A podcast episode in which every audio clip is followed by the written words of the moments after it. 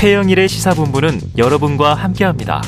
짧은 문자 오십 원, 긴 문자 백 원이 드는 샵 구칠삼공, 라디오 어플 콩과 유튜브는 무료로 참여하실 수 있습니다.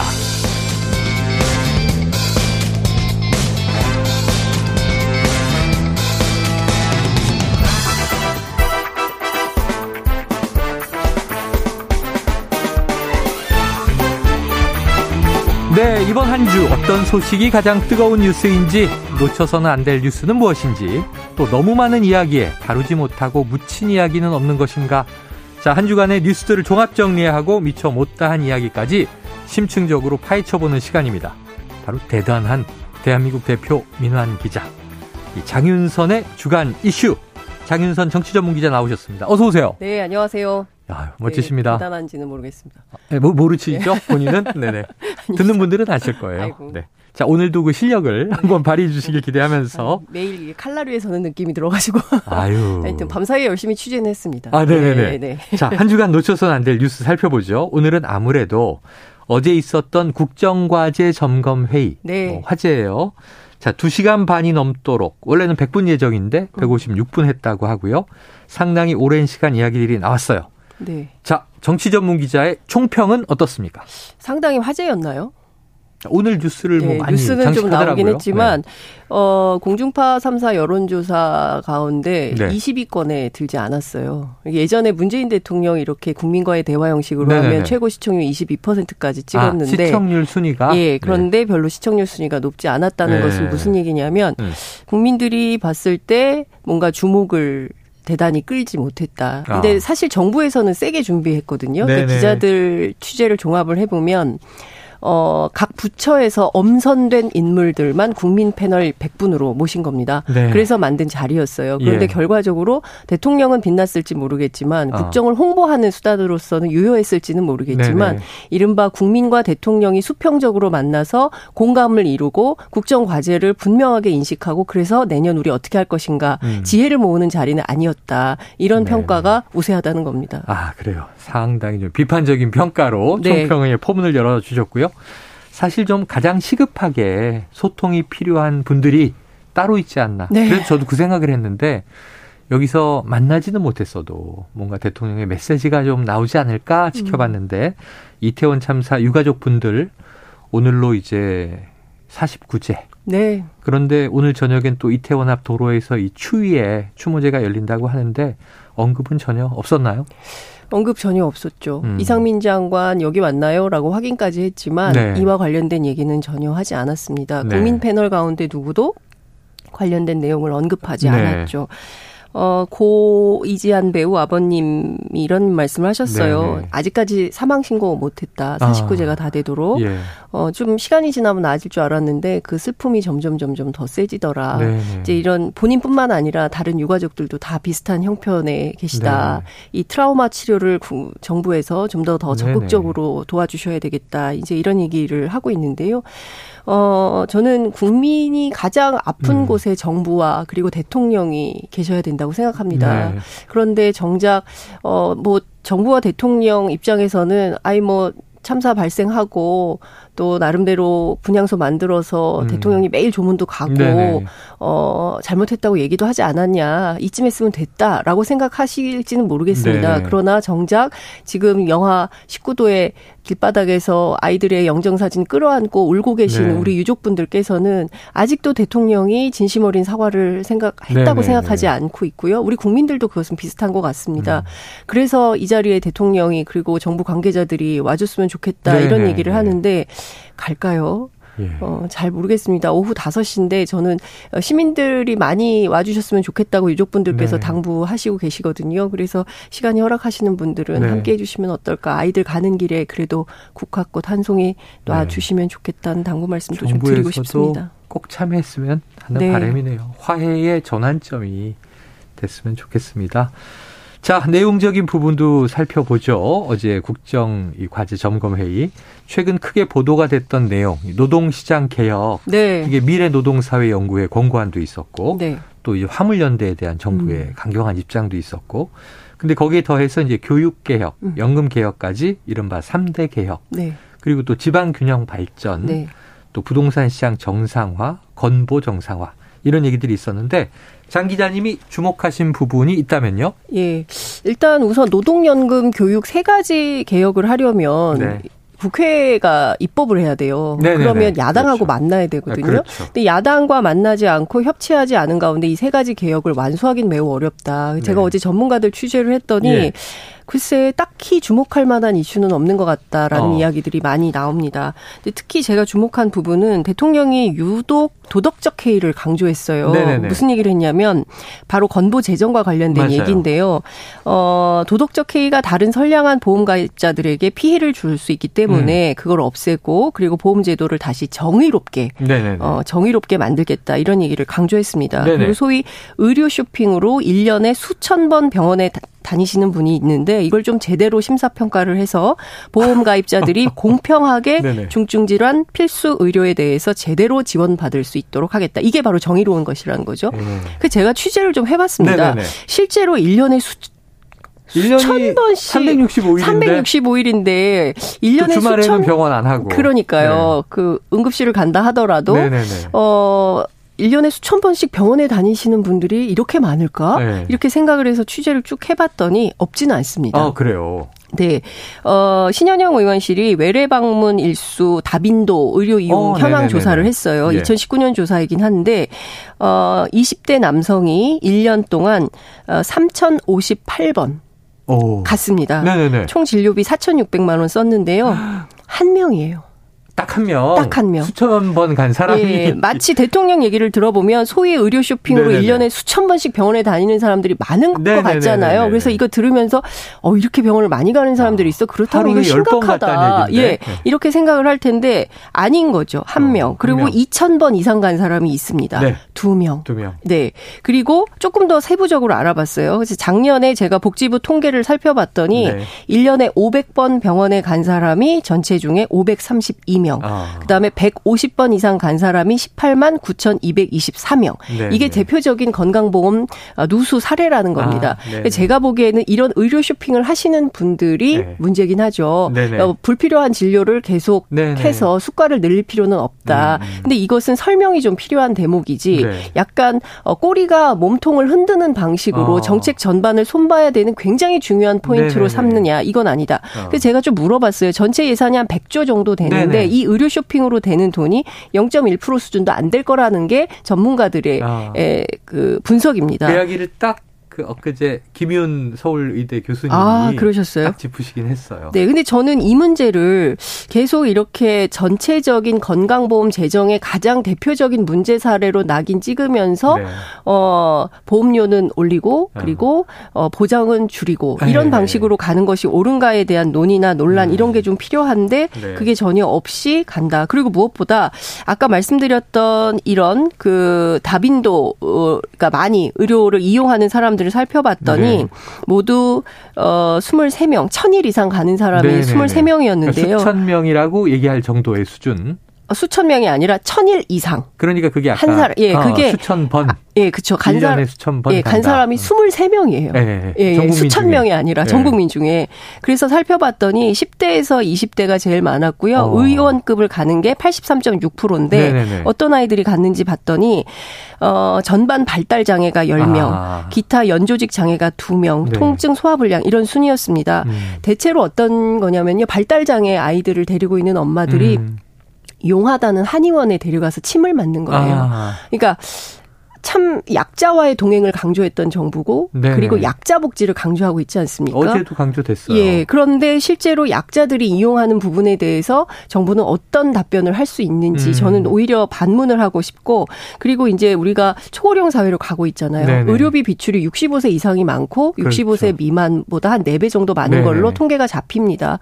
그러면 노인이 되면 아프고 아프면 병원 가게 되고 네네. 병원 가서 기왕이면 도수치료라도 받고 오고 네네. 싶고 이런 네네. 거잖아요. 그러니까 그것을 줄이는 것을 약자복지라고 할 수 있는 것인지 어. 노인 장애인들이 이용하고 있는 문제를 약자복지를 한다면서 해태할 수 있는 건지 아, 반문하고 알겠습니다. 싶습니다. 자, 알겠습니다. 여기까지 팩트체크를 아주 꼼꼼하게 해주셔서 저희가 이해를 했고요. 네. 자, 다음 이슈로 넘어가서 한 주간 놓쳐서는 안 될 뉴스 또 어떤 것들이 있었습니까? 어, 지금 흘러가는 분위기를 보니까 네. 개각 얘기가 조금 돌고 있기는 해요. 네네. 어, 특히 그 어, 얼마 전에 이진복 수석하고 네네, 강승규 수석. 수석에 대해서 훈장을 준다고 했다가 예. 취소된 사태가 있었어요. 네네네. 사례가 있었어요. 네네. 그래서 기자들이 어? 갑자기 준다 그랬다가 뺏는 이유는 뭘까? 원래부터 어. 안 주려고 그랬나? 왜 주지? 뭘 잘하는 게 있어야 주는 거지? 뭐 네. 이런 비판들이 있었는데 알고 보니까 이분들이 이제 총선 출마를 준비하고 있고 아. 대통령실에서는 총선 출마 출마할 거면 빨리 나가라. 아. 뭐 이런 장관급이니까 뭐 어, 훈장까지 이렇게 채워서 내보내는 건가? 뭐 이런 생각을 아, 할 수도 뭐 있을 것 같은데요.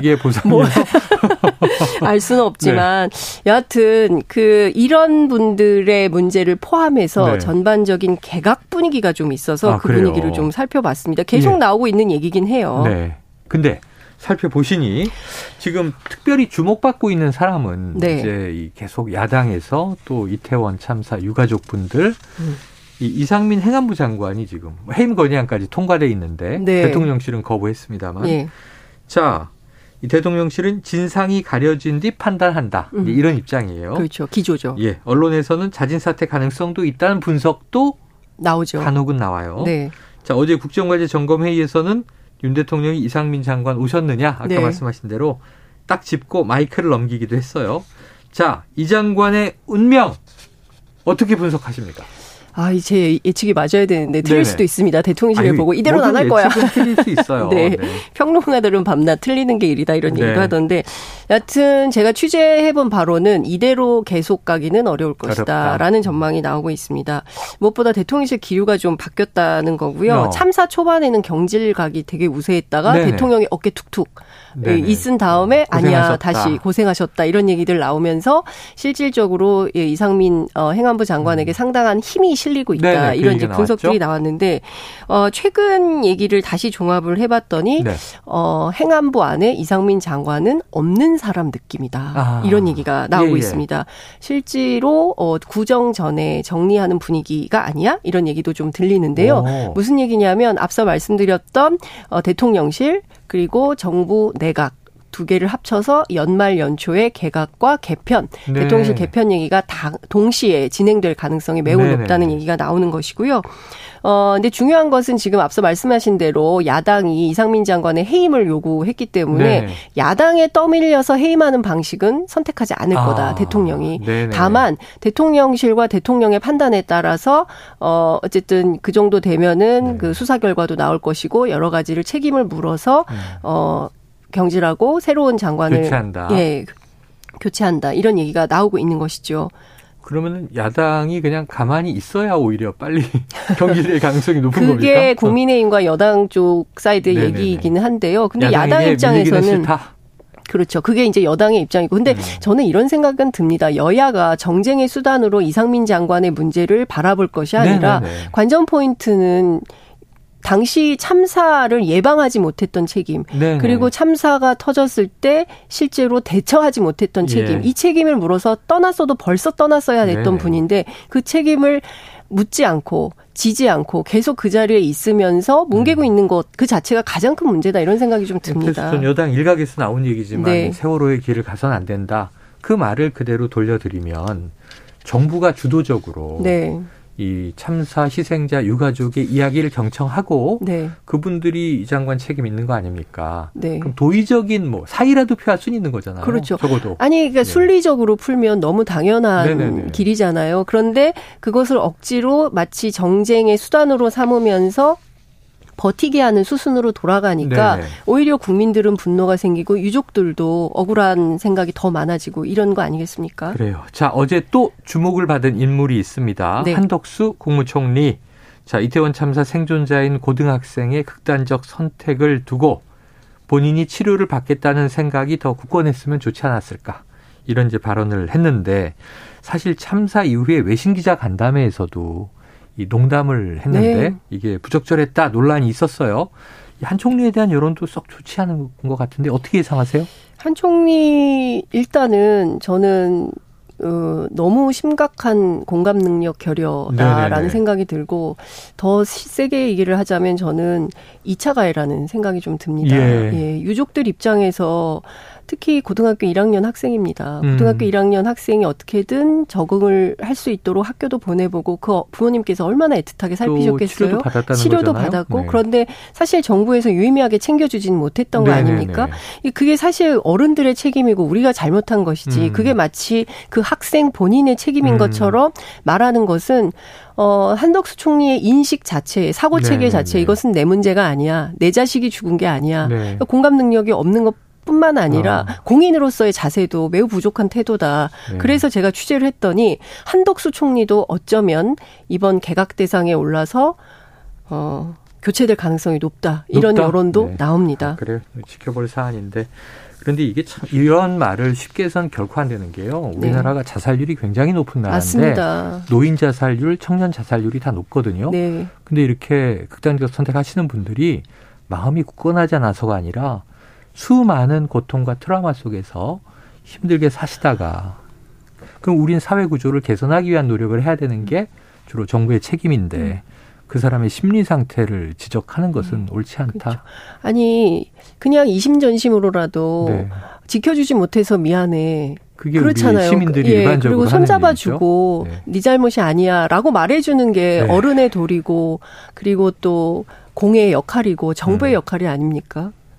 맞습니다. 자, 어제 보도에 따르면 또 이런 소식이 전해져서요. 백경란 질병관리청장이 사의를 표명했다. 자, 후임에 지영미 한국 파스텔 연구소 소장이 내정됐다. 그런데 뭐 다 전문가들이니까 그 직을 맡을 만한 분들이구나 하는 생각이 드는데 일부에서도 저희 저 이 평론가 작가분은 근데 관계의 문제를 좀 지적을 하시더라고요. 네. 관계의 문제가 네. 어, 그동안 사십 년 지기 논란이 있지 않았습니까? 아, 정권 초반에. 예, 사십 년 지기. 네. 뭐 대통령의 사십 년 지기. 이분 셉니다. 오십오 년 지기. 아, 그래요? 예. 그러니까 오. 윤석열 대통령의 대광초등학교 동창생이 남편이에요. 아. 이철우 교수인데요. 연대 법학대학원 그러니까 교수입니다. 부인. 그렇죠. 친구의 네네네. 부인을 이제 질병청장으로 픽업한 예, 예, 이런 예. 상황인 겁니다. 아직 뭐 결론은 안 났습니다. 네네네. 어떻게 될지는 모르겠는데. 하마평이 오르는 거고. 예. 그러나 여론은 가히 좋지 않다. 음. 예컨대 이분밖에 없어요. 질병청장에 이분이 제일 잘할 적임자인데 음. 단 한 가지 문제가 있다면 그것은 윤석열 대통령 친구 부인이야. 네. 이랬다면 괜찮았겠죠. 예, 예. 그게 아니라 근데 일 순위로 대통령 친구 부인이라는 것이 검토 대상이었다고 한다면 어. 그 자체로 국민적 빈축을 살기에 충분하다. 이런 네. 비판이 가능할 것 같고요. 이철호 교수가 누구냐면 이종찬 전 국정원장의 아, 아들입니다. 네네네. 유명하신 예, 분이죠. 무슨 얘기를 했냐면 우리는 앞으로 절대로 윤석열 대통령에게 전화하지 않을 것이다. 아. 어, 예, 그러고요. 또 이철호 교수는 대통령 당선된 다음에 무슨 얘기했냐면 친구야 우리 오 년 뒤에 만나자. 그러니까 아, 오 년 사이에는 연락 연락하지 않겠다 네네네네. 이런 거였어요. 그리고 아. 우리 아들은요 친구를 도와준 거지 폴리패서가 아닙니다. 이런 얘기를 했습니다. 네네. 정치하고 상관이 없는 것처럼 계속 언론에 이런 음. 입장을 강조를 했어요. 네네. 그런데 난데없이 부인이자 며느리인 분이 어. 이렇게 천거가 됐다고 한다면 이 부분에 대해서 아 정말 잘된 인사야. 역시 윤석열 대통령은 인사는 잘해라는 평가를 받을 수 있을까요? 네. 참 이게 고민이긴 할 거예요. 인사권자 입장에선. 왜냐하면 네. 이 풀이 좁다 이런 이야기 계속. 아니죠. 인재는 저는 굉장히 많이 있다고 생각합니다. 아, 그런데 모든 것의 일 순위가 윤심. 일종의 네, 윤심 네. 마케팅, 윤심. 이게 제 어, 최우선순위로 되니까 인사에서 음. 오히려 난맥상을 겪고 있는 것은 아닌가. 그것만 아. 내버리면. 아니 대한민국의 인재가 얼마나 많은데요. 검사만 있는 나라가 아니지 않습니까. 네. 네. 근데 대통령이 아는 사람이어야 한다라는 윤심만 버리면 네. 인재 풀은 넓어진다. 아, 중요한 얘기를 해 주셨네요. 그래서 이제 시스템 인사가 늘 그렇습니다. 필요한 거죠. 맞습니다. 자, 다시 오늘 짚어주신 뉴스로 돌아가 봅니다. 연말 연초 개각설이 있다 얘기하셨고요. 또 다른 이슈로는 이제 삼월에 네. 삼월 언제가 될지 모르지만 국민의힘 전당대회가 예정이 돼 있는 거잖아요. 네, 삼월 십이일이 가장 유력하다고들 십이 일. 말은 합니다. 십이 일. 그러니까 십. 예, 왜냐하면 정진석 그 비대위원장의 임기가 삼월 네. 십이일이에요. 아, 그래서 그 주 그 전 주말의 마지막 네네네. 날 금요일이 삼월 십일. 비대위 그래서 임기가 네, 끝나기 비대위 직전. 전에 끝내기를 네. 희망하신다고 하니 그러면 마지막까지 어. 하면 삼월 십일 아닐까 이런 얘기가 나옵니다. 그리고 이때가 보면은 대선 당선일 아니에요? 그렇죠. 그렇죠. 맞습니다. 의미 있는 날짜긴 의미 있는 하네요. 예. 자, 최근 전대룰에 대해서 윤석열 대통령이 예. 자, 당원 백 퍼센트가 낫지 않겠나. 네. 이렇게 또 총선에 나갈 사람은 일찌감치 내보내는 게 좋겠다 네. 등의 발언이 이제 뭐 전원의 형태로 보도가 돼서 말이죠. 네. 그러니까 지금 권영세, 원희룡, 한동훈 네. 이런 장관들의 이름이 거론이 되는데 예. 자, 당으로 갈 사람 또 대통령실과 당내의 관계, 분위기 예. 어떻게 지금 취재되나요? 그러니까 전반적인 우선 말씀, 이 말씀 먼저 드려야 될 것 네. 같은데요. 오늘 어떤 얘기도 나왔냐면 어차피 다음 총선은 내가 치르는 것이다 아, 예, 예. 라는 얘기를 대통령이 사석에서 했다는 거예요. 예. 대통령실에서 이와 관련해서 참인지 거짓인지 아직 그 확인을 아, 안 해주고 그래요? 있습니다. 네. 예컨대 이게 사실이라고 한다면요. 저는 실정법에도 상당히 큰 어. 위험 문제가 있다고 네네네. 생각합니다. 마침 유승민 당권주자 일이죠. 예, 유승민 예. 전 의원이 페이스북에 글을 올렸는데 헌법 칠 조 이 항을 보면 음. 공무원의 신분과 정치적 중립은 법률이 정하는 바에 의해서 보장된다. 이렇게 음. 규정되어 있고요. 공직선거법 오십칠 조 육 보면 공무원 등의 당내 경선운동 금지 조항이 있습니다. 네. 공무원은 그 지위를 이용해서 당내 경선에서 선거운동을 할 수 없다. 음. 그다음에 정치적 중립 의무, 그다음에 선거 영향 미치는 어떤 행위도 금지하도록 네네. 우리 선거법이 규정하고 있지 않습니까? 어. 그러니까 관련해서 이 경선 개입은 불법이거든요. 네네. 그런데 이런 방식으로 뭐 그랬다는 거야. 그랬다 하는 거 아니야? 뭐 카더라라는 방식으로 어. 계속 이런 얘기들이 나오고 있다는 네네네. 것이죠. 근데 그와 관련해서 대통령실에서 이것은 어, 거짓이니 어. 우리가 법률적 대응을 하겠습니다라고 네네. 얘기를 안 하고 있어요. 어. 그렇다면 실질적으로 체리 따봉부터 네네네. 우리가 확인된 바에 따르면 대통령의 당무 개입이 어느 정도 있다는 건데 네네. 그렇다면 실정법 위반인데 이거 계속 이대로 돼야 되나요? 어. 이건 아니다라는 네. 비판이 정치권 안에서 나오고 예. 있는 것이고요. 실제로 어, 지금 국민의힘 내부를 좀 취재를 해보면 네. 어, 예산 잘 모르겠어요. 어, 국조 글쎄 어. 어, 그럼 뭐에 관심이 있으세요? 아, 지금 당장 전당대회인데 아하. 누가 대표가 되고 네네. 어떻게 하면 공천에서 공천을 받아서 당선될 수 있을지 이거 준비하시는 분들이 굉장히 많이 있다는 거죠. 네. 사실 어찌 보자면 국민의 대표들인데 국민의 삶과 안위에는 그닥 관심이 없고 음. 국민의 삶보다는 본인의 아 어, 출세 이거에 더 관심이 많은 것이 점점 확인이 돼서 정말 취재하면서 아. 매우 절망스럽다는 생각을 하게 됩니다. 네, 지금 뭐 연말 국회 상황 보면서 참 뭐 청취자분들이나 또 저도 그렇고 답답한 네. 게 많은데 지금 장 기자님 얘기를 들으니까 더 암울해지는 것 같아요. 예. 자, 그러시면 안 됩니다. 지금 본질로 민생으로 돌아와주시길 당부드리고요. 자, 지난주에 국민의힘 예비당권 후보들에 대해서 한번 총정리를 해 주셨어요. 네. 지금 이제 그 시점도 뭐 삼십 음. 정도로 보시고 네.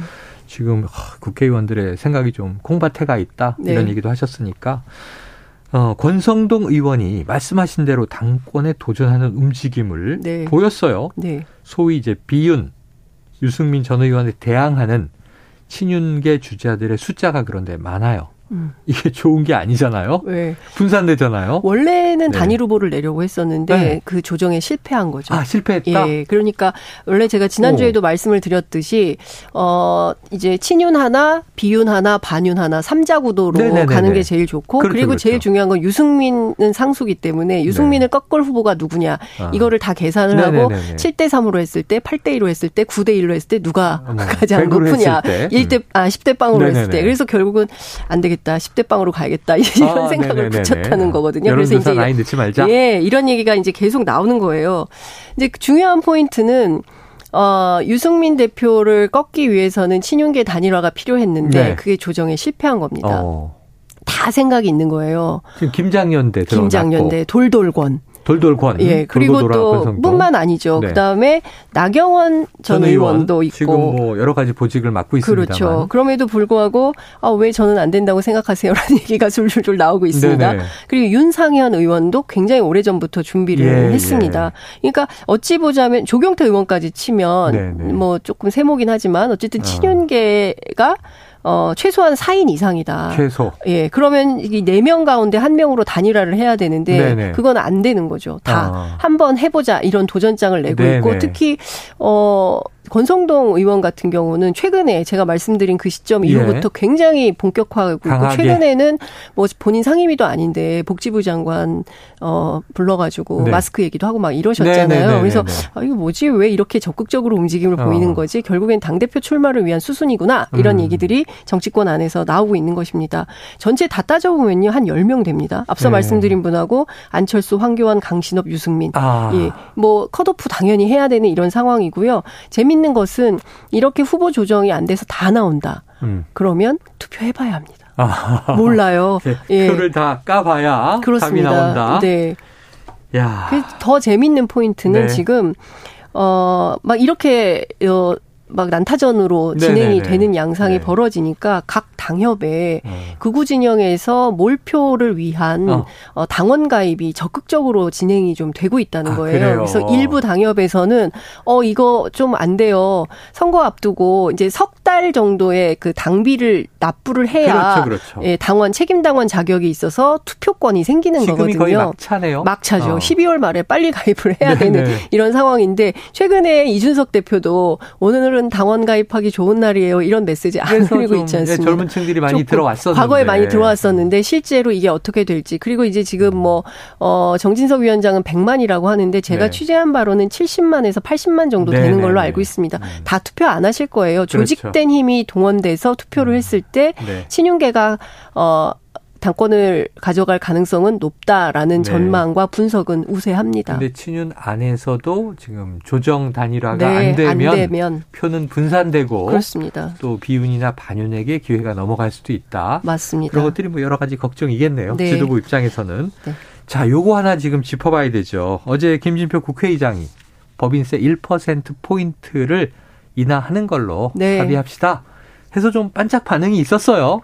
그래서 여야 모두 한 발씩 좀 물러서서 절충안이 이제 타결이 되나 했는데 민주당은 수용을 했고 당내 의견 모아서 전격 수용. 근데 국민의힘 보류했다가 오늘 이거 거의 아, 못한다 이렇게 결정된 것 같아요.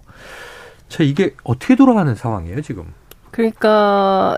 어, 민주당, 민주당 쪽 취재를 해보면 네. 주호영 원내대표는 나름 합리적이고 야당의 예. 요구를 받아서 여야 협치로 국회를 운영해야 된다라는 음. 원칙론을 가지고 있다고는 해요. 네네. 그런데 길이 막히는 거죠. 음. 어디서? 어디서? 대통령실에서. 아, 대통령실에서. 예, 그러니까 뭔가 대통령실에서 이대로는 안 되라고 하면 길이 막히고 협상이 난항이 되고 음. 풀리지 않고 이런 측면이 있다. 심지어는 그래서 권성동 원내대표 때도 네. 합의했다가 없고 뒤집은 바가 있잖아요. 이런 일이 네. 있었잖아요. 그러니까 사실 어찌 보자면 여당 당의 자율권이라는 게 거의 없고 어.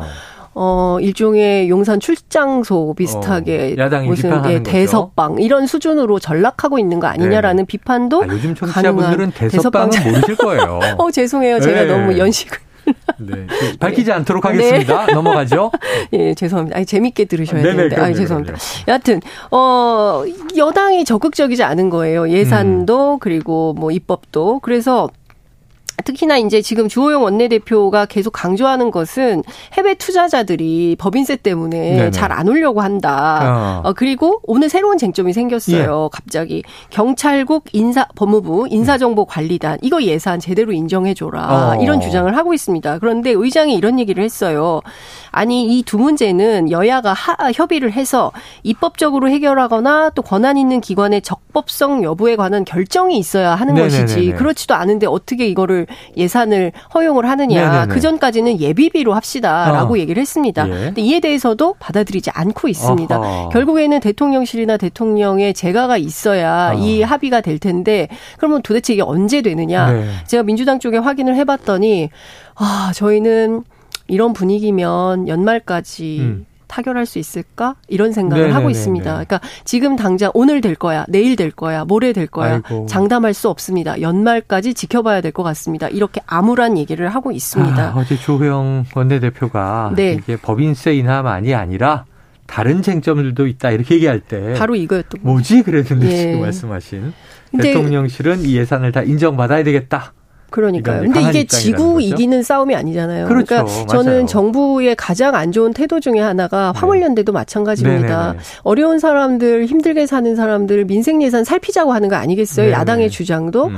부자 감세보다는 음. 그런데 그것을 어, 빼앗거나 네. 어, 못하게 하거나 뭐 이렇게 야멸차게 하는 네네. 방식으로 하는 게 좋은가. 날도 추운데 좀 따뜻한 정부가 되면 어떤가 이런 말씀도 좀 드리고 싶고요. 네네. 무엇보다 진실규명이 굉장히 중요한 상황입니다. 이태원 참사 말씀드리는 건데요. 네네. 민주당은 다음 주 월요일부터 예산 문제 상관없이 국조 시작하겠다라는 예. 입장을 강하게 밝히고 있고요. 문제는 현장조사, 기관보고, 청문회 이 세 가지에 대한 일정 합의를 해야 되는데 하나도 합의된 게 없습니다. 남은 시간이 이십 일이더라고요. 그러니까요. 네. 그러니까 전혀 지금 준비가 안 되고 있는데 네. 여당이 이렇게 참여하지 않으면 기관장들이 나오지 않는다는 거예요. 그래서 네. 경우에 따라서는 맥 빠진 청문회, 맹탕 청문회 비판이 음. 있을 수도 있다. 이런 비판도 나오고 있기도 합니다. 근데 지금 자료도 안 내놓고 있고요. 정부에서. 네.